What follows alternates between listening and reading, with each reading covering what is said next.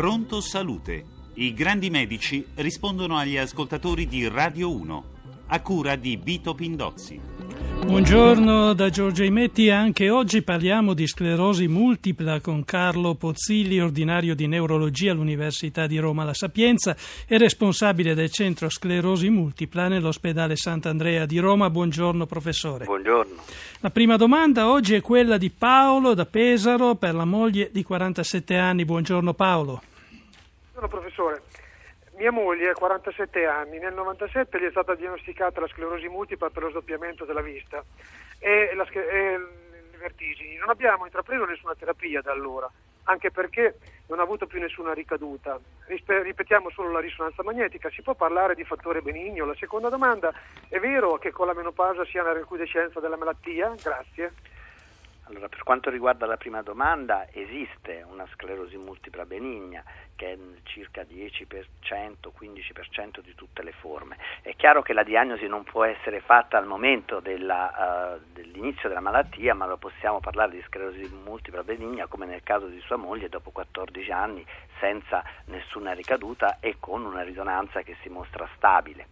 Per quanto riguarda la seconda domanda, invece per la menopausa, no, semmai è il contrario, è stato visto che questa è una malattia che è molto attiva durante la gioventù, nelle donne giovani, eh, fertili, in periodo di fertilità, quindi la menopausa generalmente è associata a una diminuzione dell'attività di malattia. Enrico dalla provincia Forlì-Cesena per la figlia di 44 anni, buongiorno Enrico. Buongiorno e buongiorno professore, grazie per la risposta. Da 20 anni mia figlia ha la sclerosi, 15 anni di interferone beta e 5 con Avonex. In recente visita a Pisa, diagnosi vene giugolare destra insonorizzate per tutto il percorso a CSA positiva, vertebra destra 90 gradi reflusso V2, flusso pulsato 0 gradi, vena giugolare sinistra 90 gradi, no anomalie eh, valvolari, CSA positiva. TCC a 0 gradi a 90 gradi. Professore, il nostro ascoltatore capito, sta certo. facendo, sa, vuole sapere se si può fare un'angioplastica. In ah, sostanza. ecco, rispondo subito.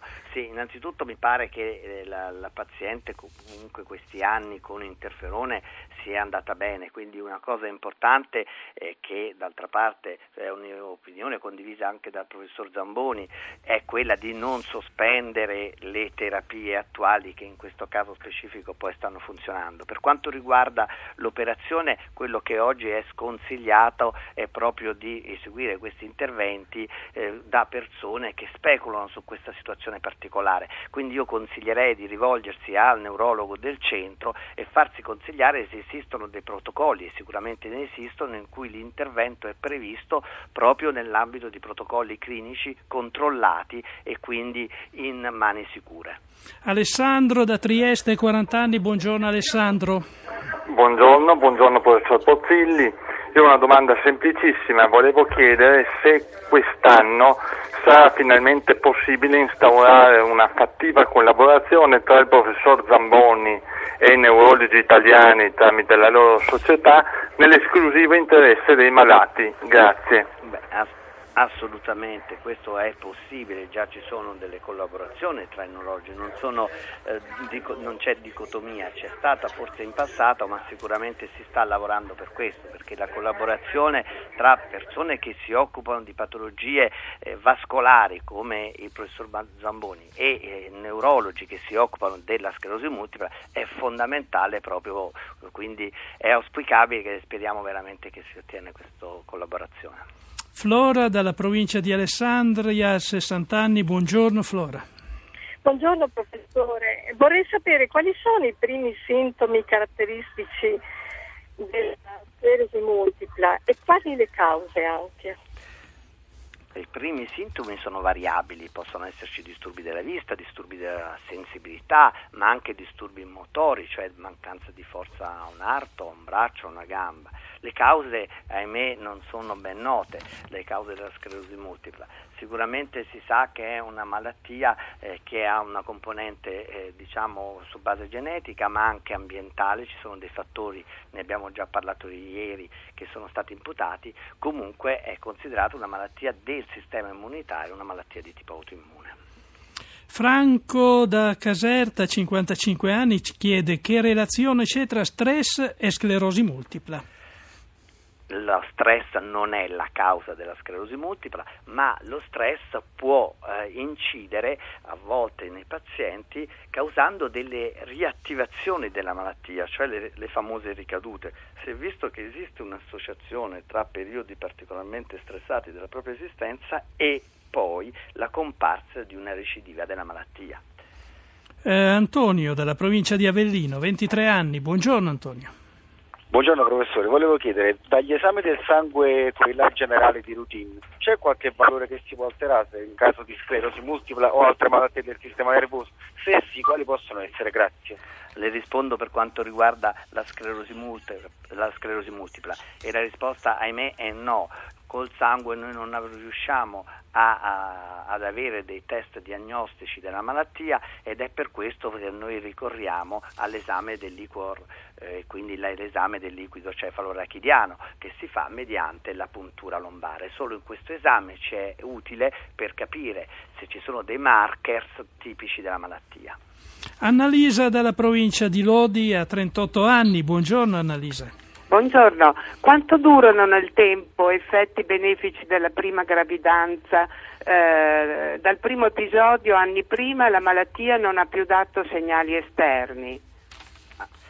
La gravidanza è protettiva, l'abbiamo detto ieri e lo ripetiamo oggi, e quello che non è più protettivo è il periodo post gravidanza, quindi questi effetti benefici tendono a scomparire nel puerperio, cioè soprattutto dopo l'allattamento. È vero anche però che è stato visto che le persone, le donne che hanno più figli eh, sono protette maggiormente rispetto alle donne che invece non hanno figli. Quindi in generale comunque il fatto di andare incontro alle gravidanze è un fatto positivo per la malattia.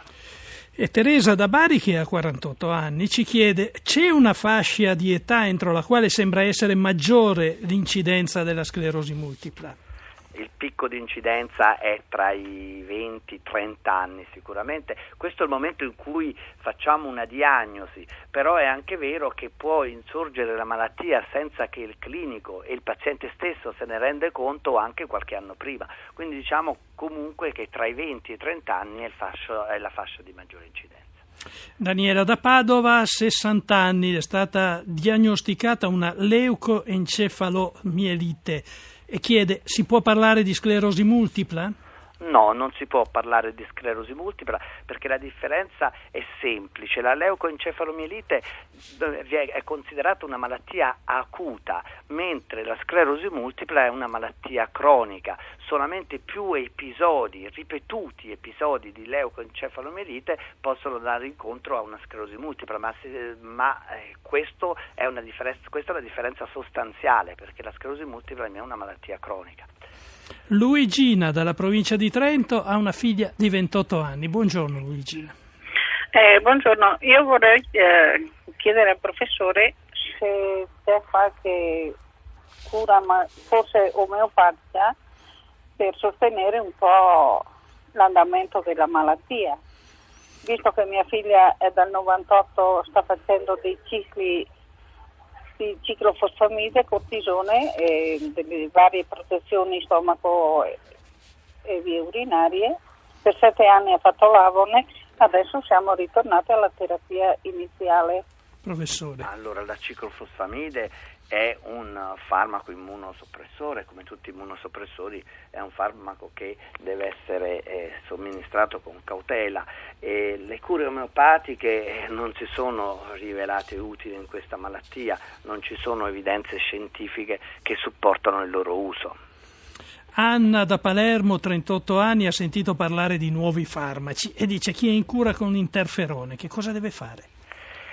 Esistono nuovi farmaci che sono in sviluppo e una prima molecola orale dovrebbe essere disponibile proprio entro quest'anno, ma sicuramente la ricerca si è mossa molto in questo senso e quindi nel giro di due anni avremo altre due o massimo tre molecole diverse con meccanismi d'azione diversi che possono, potranno essere utili e aumentare quindi il numero di possibilità terapeutiche che disponiamo per questa malattia, quindi ottimismo in questo senso senso. Antonio da Palermo per la moglie di 37 anni. Buongiorno Antonio. Eh, buongiorno professore. Da gennaio mia moglie ha bruciore e si... un fastidio che si addormenta tutto il viso. Facendo dell'attack eh, escono fuori artrosi cervicali, proiettati frontali e forte sinusite. Cos'è? È forte sinusite, sì. Un neurologo mi dice che può essere un inizio di... Professore, eh, Ecco. abbiamo avuto una linea un pochettino di Comunque difficoltà. vorrei consigliare eh, di eseguire un esame che è la risonanza magnetica, perché l'esame della TC cerebrale, la TAC, non è un esame diagnostico nella sclerosi multipla, lo è molto di più la risonanza, anzi esclusivamente la risonanza magnetica dell'encefalo. Quindi consiglierei di, eh, ripet- di fare questo esame prima di poter parlare di possibile diagnosi di sclerosi multipla. Ed è questo in buona sostanza il consiglio che si deve dare perché altri esami No, fino a questo momento non, non è un non esame diagnostico, quindi quello che fa vedere la TAC non ci aiuta eh, nella maggior parte dei casi nella diagnosi. Porzia dalla provincia di Parma, 54 anni, c'ha la figlia di 24 anni, entrambe sono ammalate di sclerosi multipla. L'occlusione delle vene chiede può avere conseguenze sulla malattia. Per quanto riguarda il fatto che sia madre e figlia, come dicevamo anche ieri, esiste una componente familiare e quindi ci sono dei casi familiari. Le- Per quanto riguarda invece la seconda risposta, no, oggi ancora non abbiamo questa, questa certezza. Teodosia da eh, Sassari ha 38 anni. Buongiorno Teodosia. Buongiorno e grazie. Dal 2004 ho smesso di mia iniziativa di fare le terapie prima di interferone beta e poi del copolimero. Conduco una vita in campagna, una dieta mediterranea e non ho avuto più ricadute.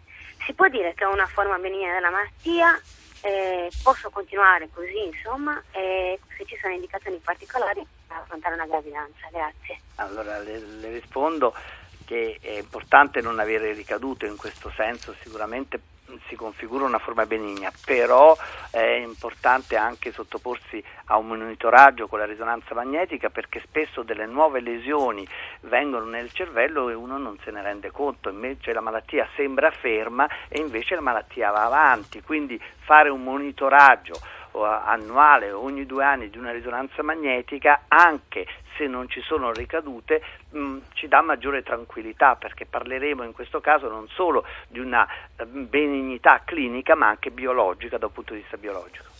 Gianluca da Pavia, 36 anni, chiede anche per la sclerosi multipla si parla sovente di cellule staminali. Quanto bisognerà attendere perché si rivelino utili nella cura? Eh, le cellule staminali neurali sono quelle appunto che eh, hanno un'azione riparatrice sul sistema nervoso, che ci sono dei dati sul modello animale, eh, sembrano essere, ci sono dei dati importanti sull'animale, l'uomo ancora no, quindi siamo in attesa per quanto tempo. Certo non sono proprio come dicevo ieri dietro l'angolo, ma speriamo nel giro di 4-5 anni avere qualche, qualche dato positivo anche nell'uomo. Claudio dalla provincia di Roma, 72 anni, chiede esiste un nuovo medicinale a base di cannabis non ancora presente in Italia? Quando si prevede che sarà in commercio? Quali sono i benefici? Esistono dei pre- preparati a base di cannabis in alcuni paesi europei, per esempio in Spagna, in, in Olanda, ma anche in Inghilterra. In Italia si prevede eh, diciamo, l'utilizzo, la possibilità di utilizzare la cannabis a scopo terapeutico entro quest'anno eh, per un preparato che viene somministrato per spray. Ehm, è, quali sono i vantaggi di questa terapia? È stato visto che specialmente nei casi di spasticità, cioè quando le gambe sono molto, molto rigide, molto pesanti eh, e a volte accompagnati da crampi dolorosi, l'utilizzo della cannabis ha un effetto benefico. Uh, altri pazienti, e ci sono degli studi che hanno dimostrato che sul dolore, dolore di tipo neuropatico, quel dolore lancinante, a volte bruciore, anche possono avere degli effetti benefici. Ovviamente vanno utilizzati in, uh, da parte di neurologi esperti e in centri specifici per la sclerosi multipla. Michela dalla provincia di Enna ha 39 anni. Buongiorno Michela. Buongiorno, buongiorno professore. Prego. Io volevo chiederle, nel 2008 mi è stata diagnosticata sclerosi multipla nella forma recidivante remittente e volevo capire dopo quanto tempo e se muta, in genere in che forma muta? Professore. Bah, la forma uh, remittente recidivante può essere una forma che è persistente negli anni, così come può andare incontro invece nel corso mediamente intorno a 10-15 anni di malattia a una forma di tipo progressivo, quindi quelle forme che hanno maggiore invalidità. Generalmente l'invalidità quando sopravviene non viene nei primi anni, ma viene mediamente dopo 15-20 anni di malattia. Però oggi con le terapie che abbiamo a disposizione siamo in grado di eh, rallentare e a volte fermare completamente la progressione della malattia. Barbara da Torino, a 43 anni, chiede quante persone sono state trattate con la cura Zamboni, quali risultati? Eh, questo è difficile rispondere perché noi non sappiamo che molti pazienti vanno a eseguire interventi di angioplastica anche fuori dall'Italia oppure in centri italiani a livello privato e quindi pagando anche cifre esose e quindi non abbiamo misura di quante persone sono state trattate. Sappiamo, conosciamo i dati eh, di Ferrara, quindi era un, un numero limitato pazienti trattati dall'equipe del professor Zamboni perché sono dati pubblicati di 60, poi un centinaio di pazienti, ma sicuramente ce ne sono migliaia eh, in parti del mondo diverse, anche nella stessa Italia, però non abbiamo delle, dei registri che ci possano dire quanti sono esattamente. Grazie professor Pozzilli, ricordiamo che Carlo Pozzilli è ordinario di neurologia presso l'Università La Sapienza di Roma ed è responsabile del centro sclerosi multipla dell'ospedale Sant'Andrea di Roma. Grazie anche a Massimiliano Savino per la collaborazione tecnica. L'appuntamento con Pronto Salute per lunedì alle 11.40 parleremo di colesterolo e di trigliceridi.